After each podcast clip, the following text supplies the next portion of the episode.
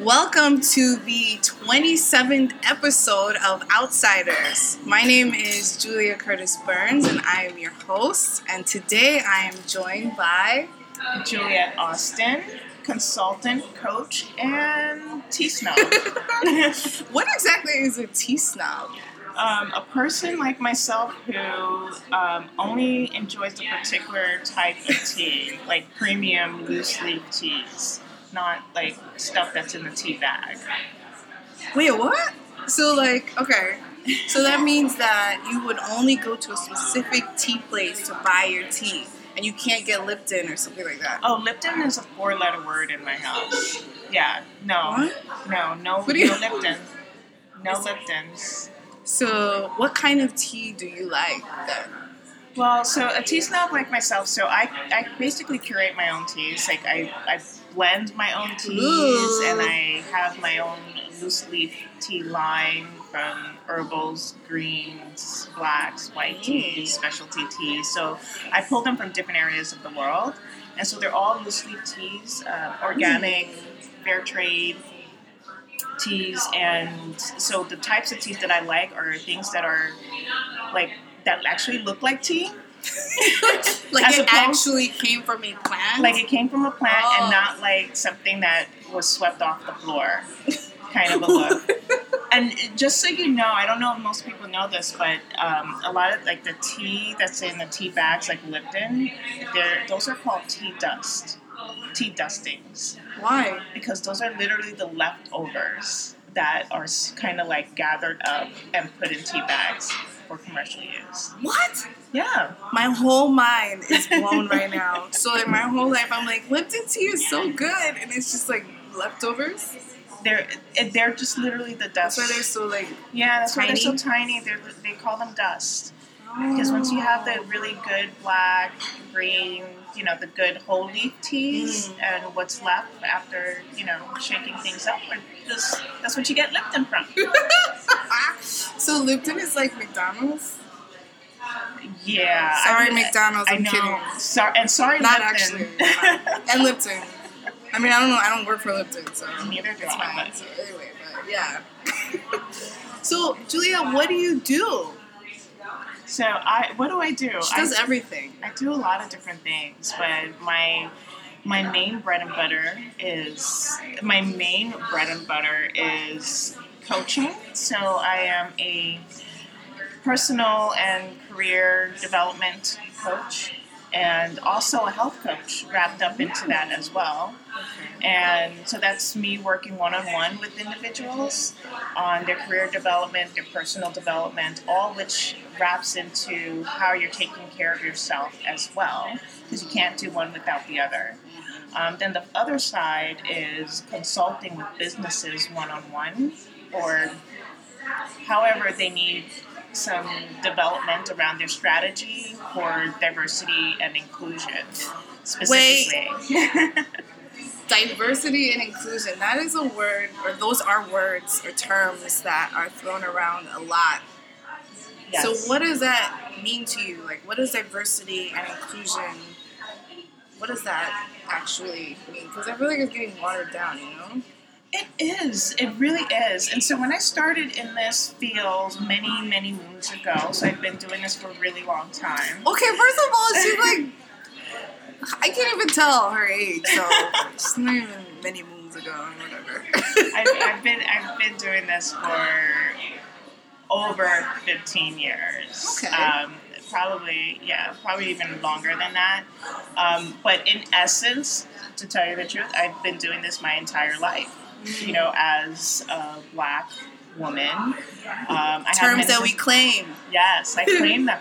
And and you know, I come from many tribes that I always say, you know what, diversity and inclusion is not something I I I necessarily chose. It almost felt like something that I was obligated to do to a degree, um, being a professional and being uh, who how I identify. Um, it was something that was very important to me to make even a small impact on in the workplace. But to answer your question, what diversity and inclusion is, um, and everybody has a different interpretation, but it's actually quite simple. Um, diversity is specifically a numbers game. It's a representation of of underrepresented groups within your workplace. Whether you have them or you don't. And it could be, you know, women, it could be people of color, it could be by religion, it could be um, LGBTQ, so on and so forth. It could be any underrepresented group within your workplace, and, and how are we counting that from diversity's perspective? And are we including, um, do we have a number of different voices and, and people present that really is going to help contribute to the company itself? Um, and so from there's an ethical basis to that too, right? Um, the other half of that equation is inclusion, and you really can't have one without the other. Um, and those two words kind of evolved over the last few years. Um, when I first started, inclusion didn't even enter into the conversation. We were strictly talking about diversity specifically. And then we realized wait a minute, even if we get a lot of you know underrepresented people to come through the door, they weren't necessarily staying and Right. right and they weren't necessarily happy and they weren't necessarily engaging. So, in, in essence, the inclusion is okay. So we've tapped into this market of underrepresented groups. We've brought them in, but how are we really involving everyone in the discourse of developing each other, learning, growing, and contributing ultimately to the goals of the company? So it's not just enough to have people represented, it's how are you managing through differences as well and building and learning from that.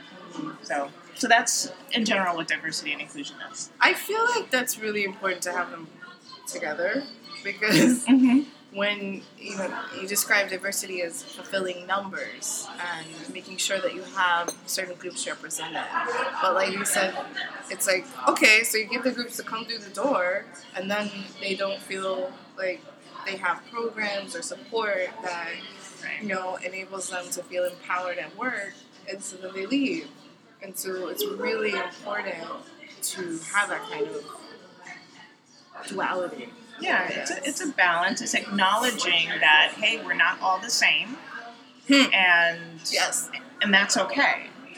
Yeah. and we value that and we want to leverage those differences um, so it's not okay just to have people come and show up and sit at the table um, and then not ask them any questions yeah. you Or, or just act like, or just treat everyone as the same. I think sometimes people are scared to admit that we have differences and they don't want to talk about it. Mhm. And then if you don't talk about it, then nothing really evolves. Do you know what's what I mean? I know exactly what you mean, but what's interesting about that is that even though we're not talking about differences, we're still acting on them.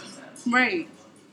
and and that's what's really frustrating. Um, you know, and, and we know when we're in a room when somebody's looking at you or in, or in, interacting with you in a, in a certain way because you're different, but it's not being said, Mm-hmm. which which is so silly, you know. Um, because even though it, it doesn't mean that just because you're not saying words that you're not communicating something. Yeah. You know, communication goes beyond words. I mean, there's so many things. Like, every day of my life, I'm reminded that I'm black. Like, because they're like little simple things. It's not about what people say to me. It's about the way that people gesture their hands towards their pockets when I'm in the elevator with them, or you know, just things like that. That every day I'm like, oh yes, right, because I'm different. So I mean, those are the things that Yeah. really get to me sometimes. You know what's really sad about that is that we have these experiences, these daily experiences, these death by a thousand paper cuts Mm.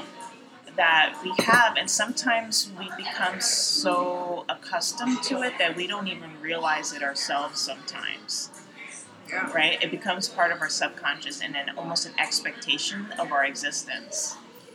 That's really sad.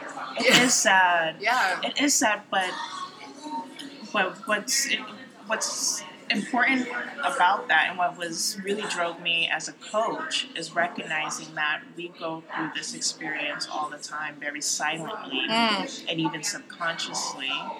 And it does ultimately take a toll on us both spiritually physically mentally emotionally. And it affects all aspects of our lives both professionally and personally. And so what drives me as a coach is kind of it, it being that person to say hey let me help you. Mm. like i hear you i see you i've been there. Now let's work through this together. Let's acknowledge it and, and find pathways to kind of be resilient and to overcome and to be stronger through it versus letting this kind of chip away at us in a way and be strategic at the same time in our in, in how we're walking through life And finding like the tools. I think Yeah. your work is really important because you help people to find the tools to deal with mm-hmm. that kind of stuff. Exactly. You know, here's the thing. When I first started out in my career, I didn't have those tools, Mm-hmm. um, and I struggled a lot early on.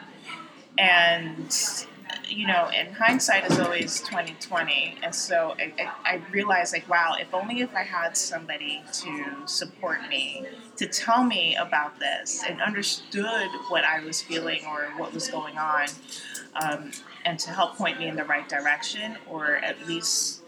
Um, at the very least, was just an ear, you know Yeah. um, that would have i think that would have been transformative for me in my career um, or much sooner uh, and so i think that having those resources and tools are absolutely critical for success um, and let's put it this way our counterparts you know or you know white men and white women um, often have these networks that The sometimes they're boys club, you know. the old boys club. Uh, sometimes there's that old women's club Yeah. too, and they have these resources that they not they themselves don't necessarily realize that they have Mhm. um, um, anchored that they're anchored into.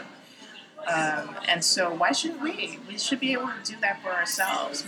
I think it was unique, and I really it frustrates me. I think we talked about this before, but is when unfortunately, like if you're one black person at your job, you're like, oh, another black person's coming in.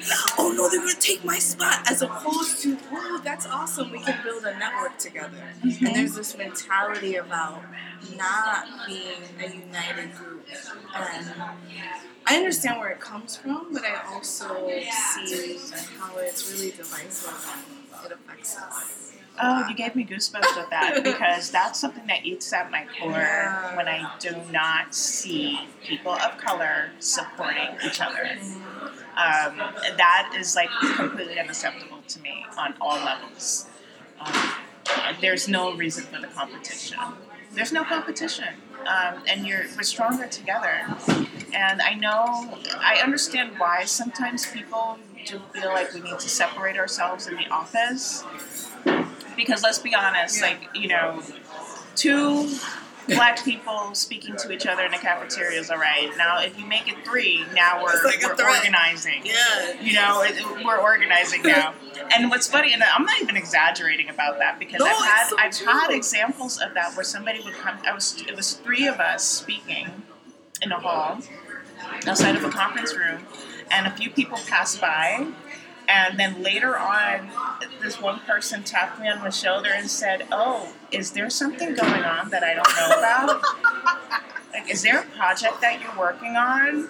You're I'm like, I have no, idea what you're talking about. Like, oh, well, I saw you and you and you and this person um, talking. Yeah. I was like, we were just talking. like if there are three white people together, do people say like, "Are, are you guys organizing something?" Like that's not the same. I'll never No, it's forget. Yeah. I'll never forget when I was student teaching, like a long time ago. Um, I had a mentor. She was my teacher mentor, and there were it was a private school, and there were three black students in my class out of like 25 students or something like that. And the three black students were talking to each other, like at the beginning of class as they were walking in or something like that. And she pulled, my mentor was white, and she pulled me aside and she said, We have to do something about those girls. And I said, which girls? And she mentioned the three black Mhm. girls. And I said, what do you mean we have to do something about them? She's like, well, they're always together. You know, we have to separate them. And that stuck with me because it was like, of the whole class, you see clusters of students of the other hue talking together, but you see three girls just talking to each other, and it's like they must be organizing or threatening. And it was just really That's so disheartening sad. to me because, you know, they were like three of maybe six in the entire school. And, Yeah. anyway, That is so sad. I just I really got upset about that. And so I, I just challenged her about it, and she didn't really have an explanation, but I knew exactly like where it was coming from. Well, you know what? Kudos to you for challenging her on that to begin with, because it's not an easy situation to do, um, and and there's never really a good response for something like that, right? But at least you've made it noted. Because often like we don't think about it. We just say things, and then later maybe we like register. Oh, why is it bothering me? Or maybe we don't even understand why it bothers us. Right. You know what I mean? But But that's why it's called like a, an unconscious bias. Or- yeah, Not that I think every all biases are unconscious. I think some biases are just quite conscious. um, and Yeah. and you know, but that's a whole nother that's a whole other thing. So you tell us a little bit about your career path because you've been in diversity work and inclusion work for so 15 years. You've been doing this. plus year. So how did you get started, and what motivated you to get into this field? All right. Well, what, All and, right. and and so what happens is like I, I kind of fell into this field like I said um, I was originally supposed to be a doctor a medical doctor Oh, so and clearly I'm not and so I'm a disappointment to my parents oh no. they wouldn't like that I said that but Do you have siblings? I do have siblings and they're not doctors either Oh, see, so it's fine. See, I'm an only child. Well, okay, fine. From my dad's side, I'm an only child. And my mom's side, I'm an only child. So I really was trying to like pull it together, you know. I hope my mom's okay with everything. You know, whatever. Anyway, no, but but okay. So to, to make a, a rather long story short, I was in pre med. That didn't work out. I took a couple of psychology classes, mm-hmm. and I loved them. And what I love about psychology was that it was helping me to understand the world, not just people on a one-on-one level, but it was helping me to understand the world better. And and I found that that was actually the best value I had like to have was what makes us tick, what makes us work, why do we do the things that we do, and once I started to understand certain things, it helped me to understand how our society works and where I fit into it also ultimately. Um, and so I graduated from UMass Amherst with my degree in UMass. yeah. um, with my degree in psychology, and but I didn't know at the time exactly what I wanted to do with psychology degree.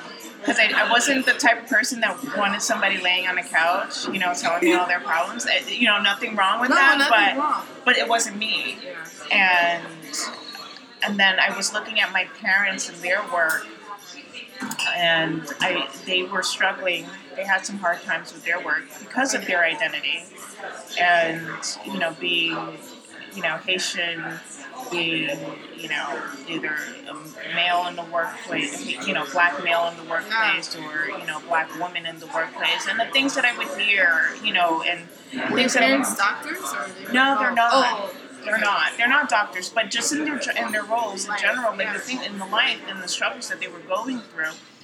And I remember that having a really big impact on me because I thought, you know, they're working so hard. Why should they go through these these absolutely ridiculous situations of queer bias, queer racism, queer discrimination, queer sexism in the workplace? And they ultimately felt like they were powerless sometimes to even address it. And as I kept researching and talking about it and thinking about it, I did come across industrial organizational psychology. What is that? Yeah, IO psychology, and but I call it like the business psychology, right? Um, but it was it's a field that allowed me to apply a lot of the psychological principles in the workplace, and so understanding human behavior um, and applying that to understanding why we do the things that we do in the work in the context of, of, of uh, the entity of a corporation. Right, so if you think of a business as its own entity, which technically, legally they are, right, um, as its own person, um, how am I diagnosing that corporation and why they're doing what they're doing. You know, so so that was a fascinating field for me, and I, and I eventually graduated from Hofstra with my master's in industrial organizational psychology. So that means that you can go into any business and help them, consult with them, and help them sort of improve whatever it is they're trying to get to. In your case, it's really like improving their diversity and inclusion programs. Right. So, so I can. So I.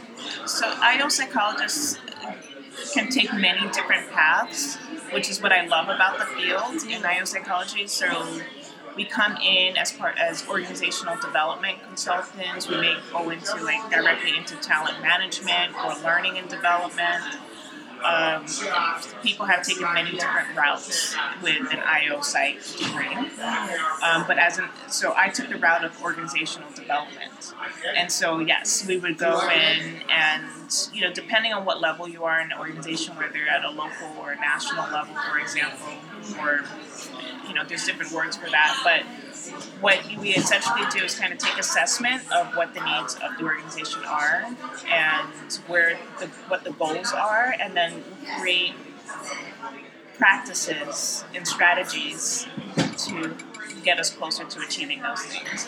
So when I first entered into the field, at the time, diversity was popping. You know, it was like it was it was it, you know especially for the accounting industry. So I would say that the accounting, the tech industry now is where the accounting industry, or the financial services industry was like 20 years ago. And you know, tech is like a hot market right now. Yeah. yeah. And, and it was the same for um, accounting financial services many years ago, um, where we didn't have much representation um, across the board. And so there was a lot of grassroots efforts happening within companies. And when I entered in, it was the gender initiatives. You know, so so women were forming their meetings. They were um, looking at how can they advance through the organization, and so that became the major, like one of the major organizational uh, goals for the company. Like, so how do I help this organization develop their women so that they can be you know, promoted and excel within the company. And so that evolved into okay, so how do we work with our people of color? And it was the same thing. How do we help support and provide resources for these group of people so that we can develop the organization with them included in it, right? How, how can we help them succeed? And then that eventually evolved into LGBT, um, and then so on and so forth. So it was still it was growing. And at the time, early on, we didn't even call it diversity. What do you call it? There was it was just organizational development. It was just organizational development um, with some focus on okay diversity, but there wasn't like a department necessarily. And a lot of organizations were doing this work without necessarily calling it diversity work. They were just calling it. It, it yeah, yeah. development, professional development. or something like that. Okay. And eventually that evolved into diversity. Diversity evolved into diversity and inclusion. I wonder what is going to be next. Well, like, now, well, now more. So now, what it is next? Some companies have evolved or are trying to be kind of new agey, whatever you want to call it, and just call it inclusion. Oh, no diversity. It's just inclusion. Yeah. Which means everybody. It means everybody. And I understand the logic behind it. Um, uh, I'm, I'm not there yet Yeah. with, with saying that. I think there's value in specifically saying diversity. But yes, I think that's the new step now. Instead of diversity and inclusion, it's just inclusion. It's just inclusion. Yeah. I like that. Because then Yeah. it's, Yeah. I feel like maybe it's more specific. So, what made you go from that to starting your own business? Uh, that is an interesting story. Um, I, you know what? For me, I'm never quite satisfied, and so I In life? No, just professional. Like I always try to like achieve more. You know, Yes. try to you know do more, be more. Um, find what are those things that I haven't tried yet. You're intellectually curious. I am intellectually Yes. curious, and but you know what? It's I'm more of a risk taker than I thought I was. And you know, a few things that were catalyst uh, catalyst for me in my life, and I had this realization of you know what? I need to do things that can make me happy Hmm. and can stretch me. I want to be able to say the things that I want to say without feeling like I have this big old corporation or company on my back, and later on somebody's going to wag their finger at me saying I shouldn't or should or should not have said something, right? Um, I wanted the freedom to be able to be as real as I could be and be as authentic as I could be um, in my day to day life. And so I, I think everything that I do is kind of like a quest for authenticity. And you know, working in a in a in a company corporate world, you lose a lot of that authenticity in in oneself. And so everything I do, and I, I actually consciously think about this, is that okay? Can I be authentic today? Can I be mm. authentic with this person? Can I be authentic with this client? and it kind of is what drives me in what I do now. So that's why I'm, I'm like working on my. I like that question. I think that's really important to ask yourself to be authentic every day. Right now, I'm reading the Four Agreements. Oh, I read that. Oh my god! And I'm just like, yes, because there, you know, there's so many things to think about in that book, but the idea of being authentic every day is really important. And asking yourself, well, I think asking yourself, can I be authentic with this person, but also challenging yourself to be authentic yes. every day and be yourself and be I'm gonna say be vulnerable like which is very challenging because a lot of us we live in fear and let fear drive us instead of we really are. Right, right. And you know, and that's a really good point that you say is that the fear is what drives us. And I had that realization that I was moving through fear versus through place of courage. And a, a lot of what I coach or speak about sometimes is about courage and building that resiliency and finding that authentic space for yourself. Um, because hey, life is short, you know. So I was like, I need to be as authentic as I possibly can, and you know, and and, and of course, there's varying degrees of, of authenticity, but I want to be as close to myself um, as I can in my day to day. So what do you do to like remind yourself or to encourage yourself to be authentic? I know you say can I be, but are there things that you do to like kind of reel yourself in and say like, no, I'm not being authentic right now. This doesn't feel like me. That's a good question. Um, are there things that I do specifically, other than asking that question? Um, I don't know if there's things that I specifically do, other than to be conscious about it. Like, okay, so if I'm a meeting with somebody, with like a, a potential client, like I'm very conscious of how I'm, I'm dressing, for example, or who I'm going to be meeting or where I'm going. And but and so what I wear is a very conscious decision. So even if it, even if I don't I don't I hate wearing suits. But if I She's put- got like the blazer and jeans look, you know, very professional, With, but like, also the- chic. platform sneakers. Like she knows about fashion. You know what I mean? Yeah. Thank you. Yeah. Um, so, and I've worn suits for most of my life, and so I'm like, I don't want to rock a suit anymore. Um, but if I have, to, but if I put on that suit, it's not out of an act like an obligation. So I may just, I, I'm just conscious of what I'm doing, and I give myself permission to do it in that space. Like, okay, Juliet, you got to wear the suit because you're going to this like really big client, and you got to wear the suit. You know, so it's not that I'm not being authentic. I'm conscious of you know just why I'm putting it on, as opposed to just putting on the penguin suit because the penguin suit. the penguin suit because that's like what everybody else does. You know, and Yeah, I like that. For a long time, so I used to be a teacher. I'm sorry it's so loud. We're in a cafe and it's happy hour.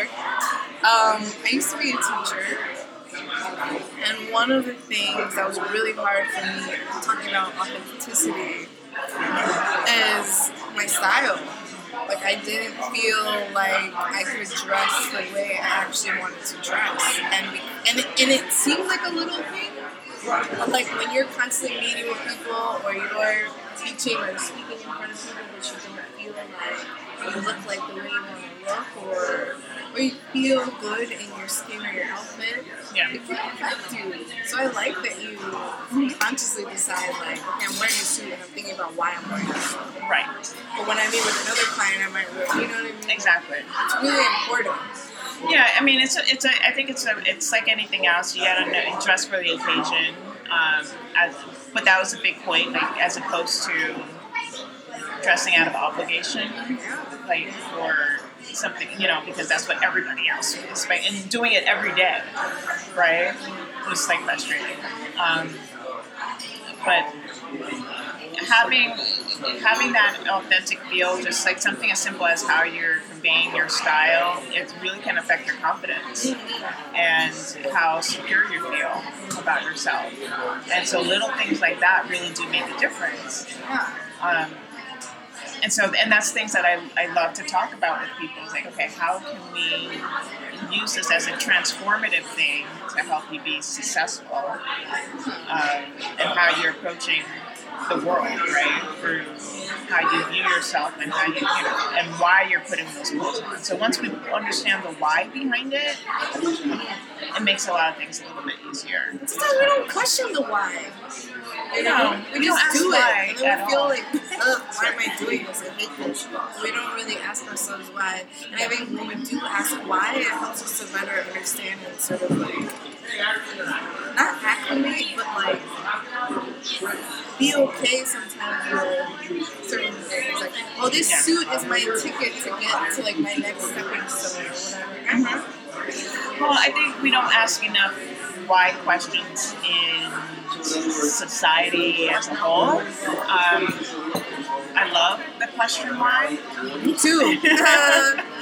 The question why is so revealing, and, and why leads to another why question, and that's when we start making discoveries.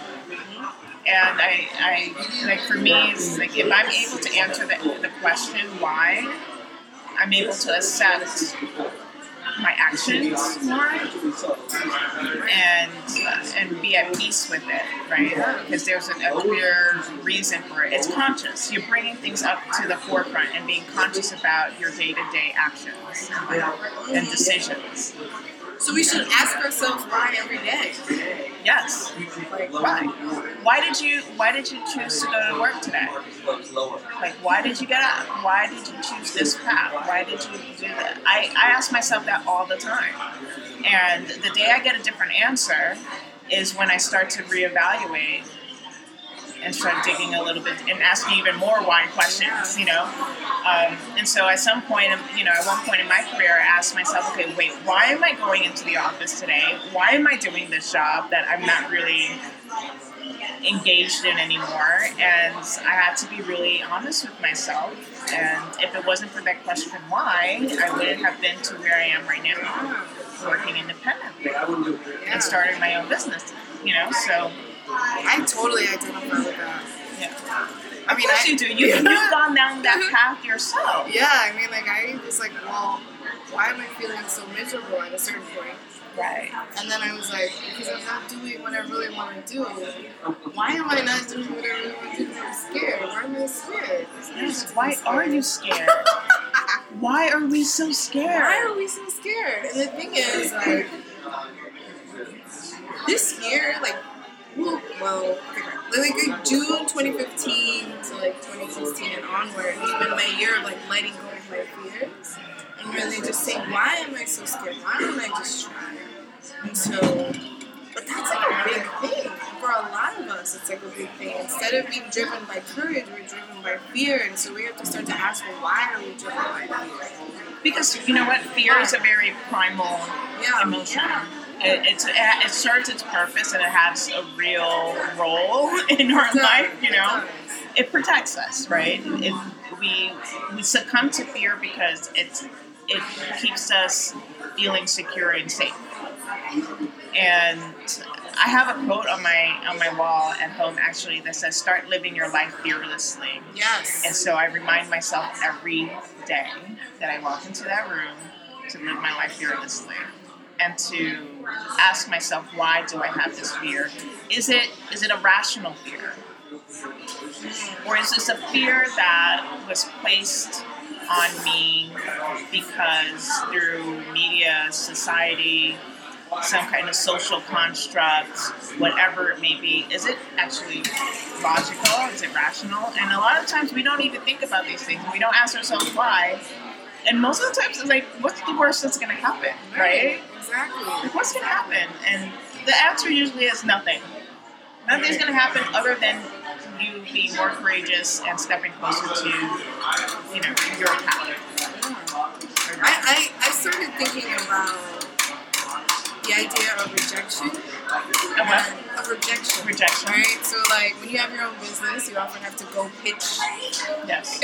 your services, right? Yeah. Your idea, whatever it is that you're offering, you have to pitch that to people. And sometimes people will be like, awesome, yes. Sometimes people will be like, no, I know. But I've decided that to me, no means next. And I'll just keep going to the next person. I say no means not now. Mm. Because even sometimes people who say no may come back to you a year later. It's true. So no doesn't necessarily mean never.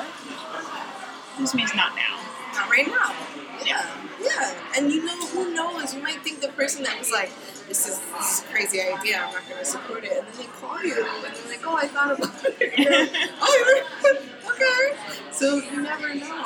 But I think the idea is just be consistent and keep pursuing whatever it is that you feel is your passion. Absolutely. I mean, and it, it, Keep going.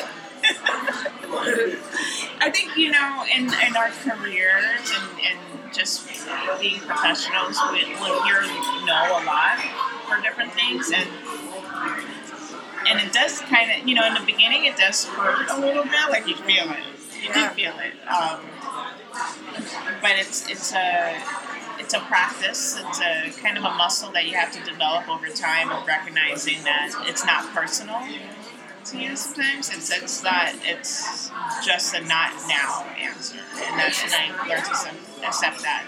Um, it's not always easy, but that's also a conscious decision, conscious conversation to have with myself, uh, saying, okay, it's not now. They didn't mean that personally. It's not that I could, and you know, and the, and the brain wants to go through the million and one things that I could have done differently. And like it's not always personal. It's not always Right. like about you or something you did wrong. Because then you start to internalize things. Mhm. You're like, well, I'm not good enough, and I had a horrible idea. you know, like crying, and it's it's really it's really just about okay. Well, let's see why that didn't work so well. How can I from? Well, you know what also No. helps with that is building the confidence as well. Building the confidence or and knowing that you're good at what you're doing Mm-hmm. and being secure in that.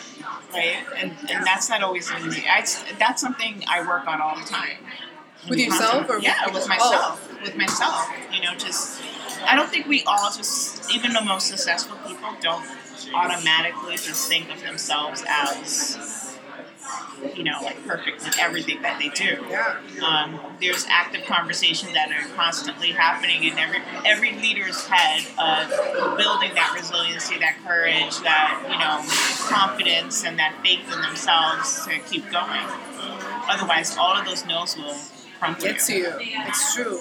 So, talking about self talk and being positive and having courage, what are some ways that you, you're also a health coach, what are some ways that you personally make sure you take care of yourself? Oh, well, that's how the tea came about. Oh, tell us about the tea coming about. Well, you know, working in, in diversity and inclusion, it's very, it can be very uh, stressful, to say the least. it's stressful, and you know, I used to say every morning I have to put on my armor, and if I didn't have my armor on, I felt it. I really felt it. And there were many days where I was forgetful. And I didn't put my armor on, and very early on, I realized like I wasn't I wasn't doing well personally. And again, to make a long story short, I came across You can tell us long stories. It's okay. Really? That's what the podcast is about. I don't want to keep talking. Like nobody, like I don't. People may not find that interesting, but the story is that you know. So sometimes I would get into these like, and we all know there's death by a million paper cuts. You know, things that happen throughout our days, and I would be so frustrated sometimes that I would run across to a tea cafe, tea bar, and I would literally over time. I think I had every one of their teas, a hundred different teas. But you know what? It became part of my self care and the tea ironically from a diversity standpoint it actually represented diversity to me so i was drinking teas from many different regions around the world um, and all of them had a great story all of them were very different from each other and all of them were really good for their own reasons, right? And so there's this plethora of different types of teas that I was learning about, and you, it, it's a way to peek into like culture. And at the same time, it was giving me peace. Mm-hmm. it was giving, it was literally giving me peace. Like that moment when I'm drinking that really great tea is 10, 15 minutes of just me and my thoughts and eventually I ended up losing weight. I started feeling better. My complexion improved. Everything just started improving because I was giving myself that time and and nourishing my body with really good quality tea, not the Lipton stuff. Not Lipton.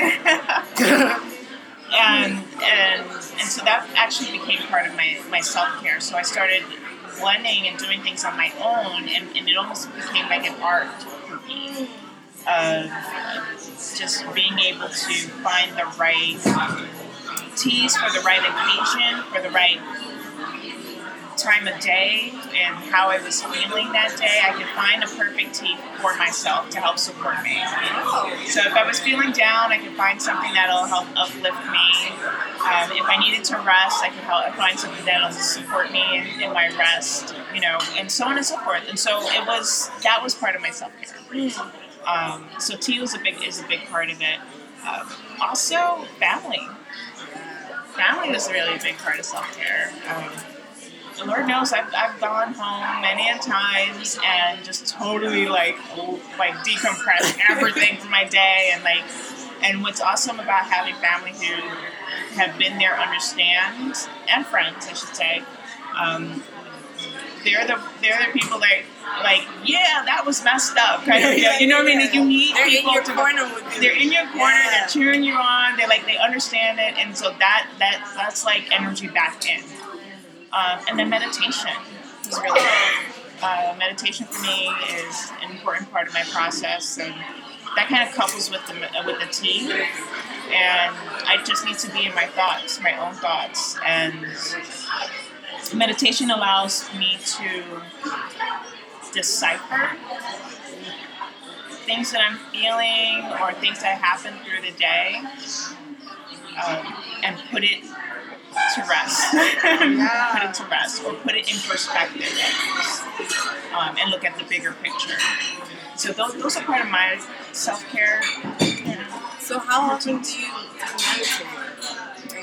You know, not as often as I want, but it's I try to meditate at least once a day.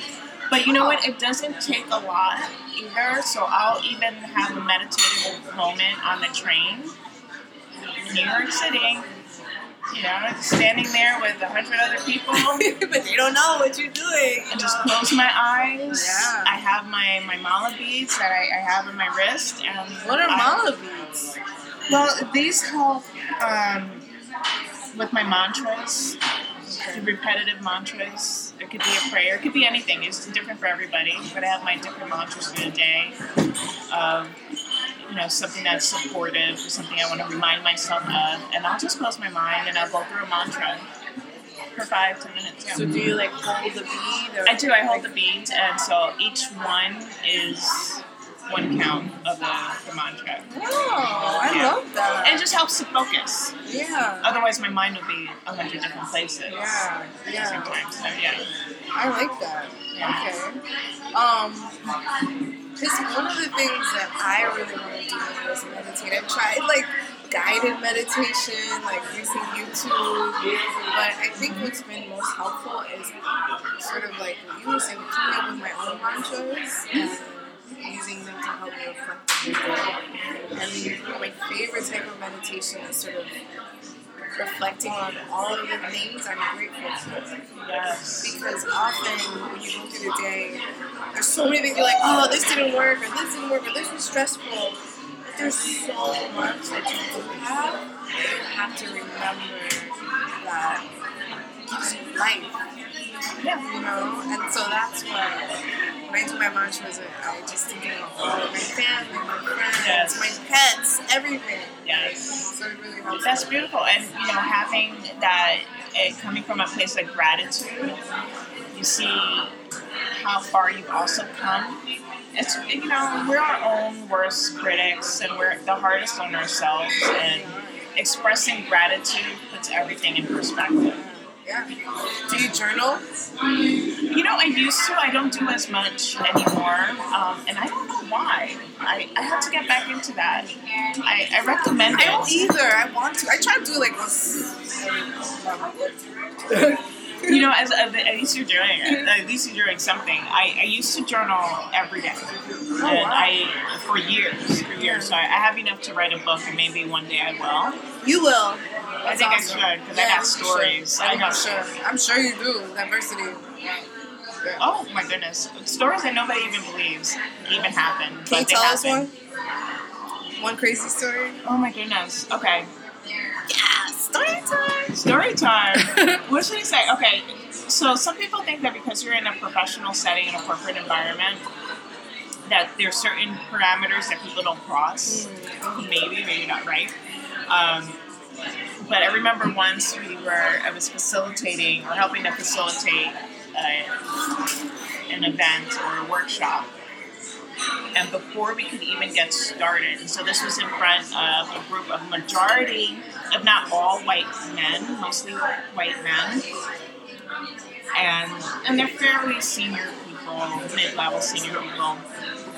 And before we could even get started on the workshop, I mean, literally, we just walked in the room, and we were standing in the front of the room, about to say good morning, and Oh my god. and then just as the good morning started to come out, one one gentleman stood up and was like, I want to know why I can't say the N word. What? I, I picked up my cup of coffee and I was like, you know what, I need a moment. I need a oh my moment. You're like, so this is how this day is gonna go. Okay. We didn't even get started. Alright. And and what was even more surprising about that is that he was in good company. And so he explained this. Like, mind you, we didn't even talk about what this workshop is going to be, what we're going to do. We just, just my presence there was enough to trigger that in him. And so when he explained that, somebody else piped up, like, yeah, that's a good point. I want to talk about that. I want, and like, they wanted to be able to say the word. And, like, how do you react to Yeah, that? like, how do you even start? That completely threw us off. And when I tell people this story, they're like, "Nah, that didn't really happen. Come on, they, these are ser- like these are professional people." I believe that. I'm like, "No, that they're so bold that they want to, know." But the answer to that question, how we handled it, was he said, "You know what, sir? That's a great question, but that's another workshop. I'm happy to answer it later, but we're going to go in a completely different direction right now. And if you still feel the need to say it, Yeah. then we'll create a separate workshop for that." Um, but it's amazing how they really wanted permission to say the N word. And what it also did was set the tone for the rest of the day. And I already knew that we already lost the audience because no matter what we were going to share about diversity and inclusion, their minds were already made up. Yeah. And that to me is like a power thing, right? Right off the bat, before you even open your mouth, it's already like established. Oh, yeah. yeah. Yeah, It's already something. I already, yeah, done. Already like, Done. I know about this. I got this already. This is what the issue is. It's, it's, it's your issue. Why can't I see this? Well, and then there was one other time in another workshop where um, a guy was so upset. He wanted to make sure I know how upset he was, so he walked up to me and said, "You know, you're a complete waste." What? Yes, like you're a complete waste. You're a complete waste of time. You're a complete waste of money. Like you're not needed here. Talk about needing armor for days like that. What did you say? You know what? I was. I think I was probably in a little bit of shock, but the most I could say was, "I'm sorry you feel that way." You know, what else can I say? I'm sorry you feel that way. See, we carry that with us. Like that hurts. Yeah. Oh, of course. No matter what armor we put on or not. I mean, Yeah. because Yeah. it's insulting to the work that you put into the workshop. hmm It's, It's just complete disrespect. I mean, the message there in those both two separate instances where is we don't respect you, we don't value you, we don't think this is important, we've already made up our minds, there's no value in this conversation. I'm not I'm not willing to learn anything new. That's the message And I that don't care. there. I, I don't care. yeah. Let's maintain the status quo. Oh, we could. I mean, that's yeah. We could have a whole. I know, like uh, you're like in despair, like I'm like, I get so upset about that. Like the N word is like something that I have a lot of issues with because it's thrown around so much by certain people. It, you know, I can't. This is another podcast. I yeah. I, get, I get, I get really upset about it. I we'll get call really it the upset. N word podcast. Yeah, I get really upset. And I'll just say like my two cents. I don't think that anyone should use it. I think that Yeah. it carries a lot of negative connotation. It has a history, and I understand about claiming terms or reclaiming terms or, or devaluing power of terms or claiming them. I just, Yeah. I think it gets too messy. I can't. I think it gets too messy when it becomes an issue of who can say it when and where. it becomes too complicated. Like, just erase it altogether. I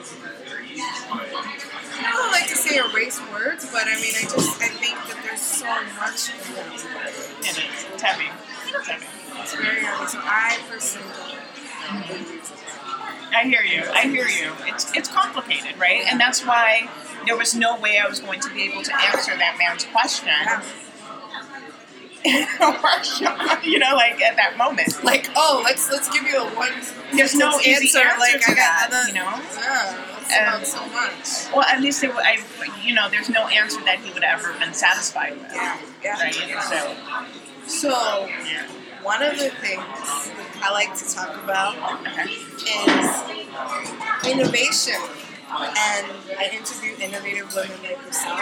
So, Julia, what makes you innovative?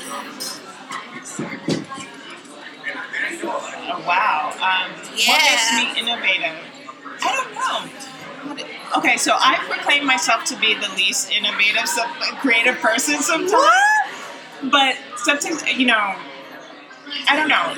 Let me see how I can answer this. Um, I evolved and innovated myself in a way that took me out of a status quo path, to say, or a predictable path. And so I had to be, I forced myself to be innovative, to think of a different way to see myself as a professional woman. woman. Um, I don't know if that counts as being innovative, but It I took. I, okay, thank you. Yeah. it, I, you know, and I had to see myself as different from what people always told me I was supposed to be doing. Like I have to go down this specific path of okay, so now you're a supervisor, then you're a manager, then you're this, then you're a director, then you're this. And so I took myself out of that and innovated myself in a way to say I'm creating my own thing and doing my own thing Making my own path. making my own path and I'm I'm changing how I coach or how people coach in general to involve so many other aspects and, and of an individual that I don't think a lot of people consider and and having a different dialogue with people and having a more authentic dialogue with people Authenticity. authenticity and giving people the space to be authentic. I mean, you know, I know what that feels like where you go, you, you work 50 hours a week sometimes, and at no point in time in those 50 hours were you ever really yourself. Yeah. That's painful. It is painful. That's it exhausting. Hurts. Like, it makes me cry Yeah. to think about that. So when I see other people doing that, that pains me. And so my practice innovated in that way to allow people that space to do that, to be real and to be authentic. And I think sometimes if we're working with certain other, you know, in other profession with other professionals or you know whatever it may be, professional development, it doesn't necessarily address that. Mm-hmm. And so I tell my clients, like, listen, if you want to curse, you can curse. You can. I have no problems with that. Like, you say whatever you want to say. Those are emotions. Those are real, and I acknowledge them. And you need to acknowledge them for yourself. So that is something I think is different for for me and how I've innovative in been innovative in the conversation around coaching and developing myself in my career path. You see? That's awesome. I got an answer. You got it. That was perfect. I have to think about it now. But it was good. Okay. What is one book that you think everyone on their path of evolution should read?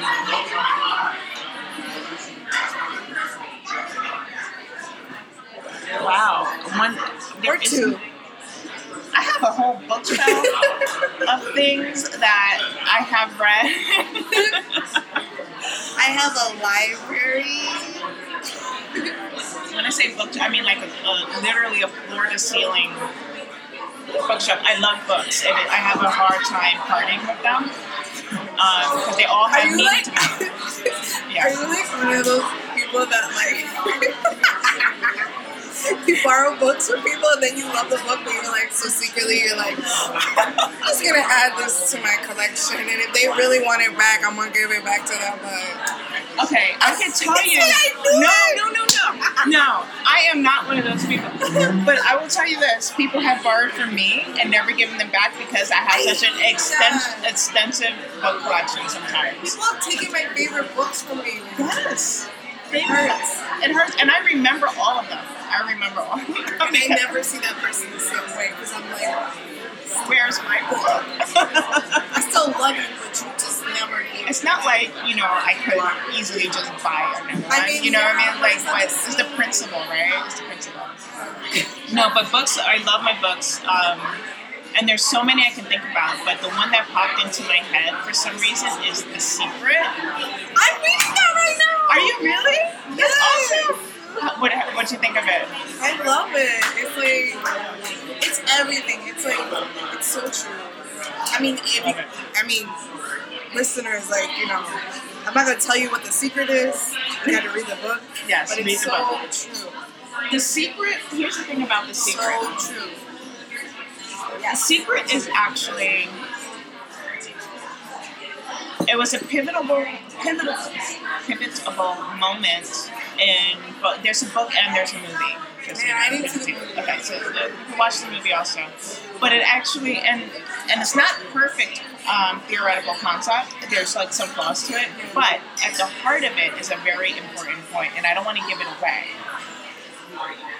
Ultimately, what it's inviting you to do is to ask why and to challenge yourself to be focused on your goal. And and there are power, you know, like I don't want to sound like so like like a hippie here, but you know what the bottom line message is that we have a lot more power in ourselves than we give ourselves credit for. That we are definitely capable of a lot. And so I think that's a really important part of the, the secret that's a takeaway without giving too much of it. Yeah. We are way more powerful than we imagine. Yes, yes. But the, but the power in that is the realization that you are able to accomplish whatever it is that you think is impossible. hmm And you know, it's we're able to uh, accomplish things that we think is impossible, and it addresses the fear aspect also that we talked about before. Um, and so all of those things started to come together for me in my brain, and it took time. It took time. Um, but then I started to realize my own power, and we all have it. We all have it. You have it. You've done amazing things. So have you. um, so yeah, the secret. Then what else? Um, gosh, there's so many different books. I'm. I would say there's a lot of the types of books that I read are kind of have a historical context of building that allows me to build self-awareness and education of me, my history, um, just having knowledge of self from an African, you know, American, or, you know, Black American person, Asian American person, um, woman. So things that speak to me um, from a historical standpoint that gives me strength. So the more you know about your history, the more strength you can you can build for yourself. Actually, so important. So important. yeah. So earlier you said tribes. Yes. You know, we were, we were talking a little bit about identity when you said tribes. You have a lot of tribes. Can you talk about what that means to you? Yeah, I describe them as tribes because we all have. So some people say different identity. I call them tribes, and we all have many different tribes that we are a part of. Um, and some of us are part of the same tribe. Some of you are part of different tribes. There are many, many different tribes that we're a part of. Um, I am a tribe, of, part of a tribe of women. You know, I'm a female, I'm a woman. That's one tribe. I'm black. It's another tribe. I'm Haitian American. That's another tribe. Um, I am I am straight. That's one other. That's another tribe. That's another tribe. Um, I do have certain privileges. That's another tribe. And that's something that's really important to recognize, you know, our privileges. Yeah, you know, I had a, a colleague of mine ask me that question uh, just a few days ago. Like, you know, what are your privileges? Yeah. And I had to think about that. I was like, privilege. Oh, let me not forget that I do have privileges, and, and that's another way of expressing gratitude sometimes, Yeah. also, or just recognizing or putting things in perspective, like where are we privileged in our own lives. Um, but yeah, the tribes are many, are, are many. Um, I like that. yeah. I'm gonna start identifying with tribes. I, you know, it just finds. It, I like the way it sounds and flows better than just identity. Yeah, I like that. And we move through our tribes too. So one day I could be um, really gender gender focused in my tribe, you know what I mean, like in how I express myself. And then other days I'm, you know, and some things, other things are not separated from each other, you know. So everything is part of a whole. I like that a lot because a, a lot of times I'm either this identity first or that identity first. You know, like am I a woman first or am I'm black first? Am I queer first or I'm you, you know what I mean? Like there are all of these different things that I feel like I, like which one am I a part of? But if you You're think part of all it, of right, if you think about it like a tribe, it's like you're just part of this large community of I think it's a familial tribe. Of many tribes, and we are complex beings, and it's okay to be complex. We're never one thing at any one point in time. Sometimes, you know, and like, and it's okay to be fluid. yeah. It's okay. Yeah, it's okay to be fluid, you know, in many Yeah. ways. In many ways, exactly. It's okay to be fluid. It's Yeah. okay to be fluid. Well, this has been an enlightening, awesome, amazing podcast. Thank you for joining us. I'll be back next week with another episode. In the meantime, be authentic. Say what you need to say, like John Mayer said. I. I quote him a lot. Thank you. That was great. Bye. Bye.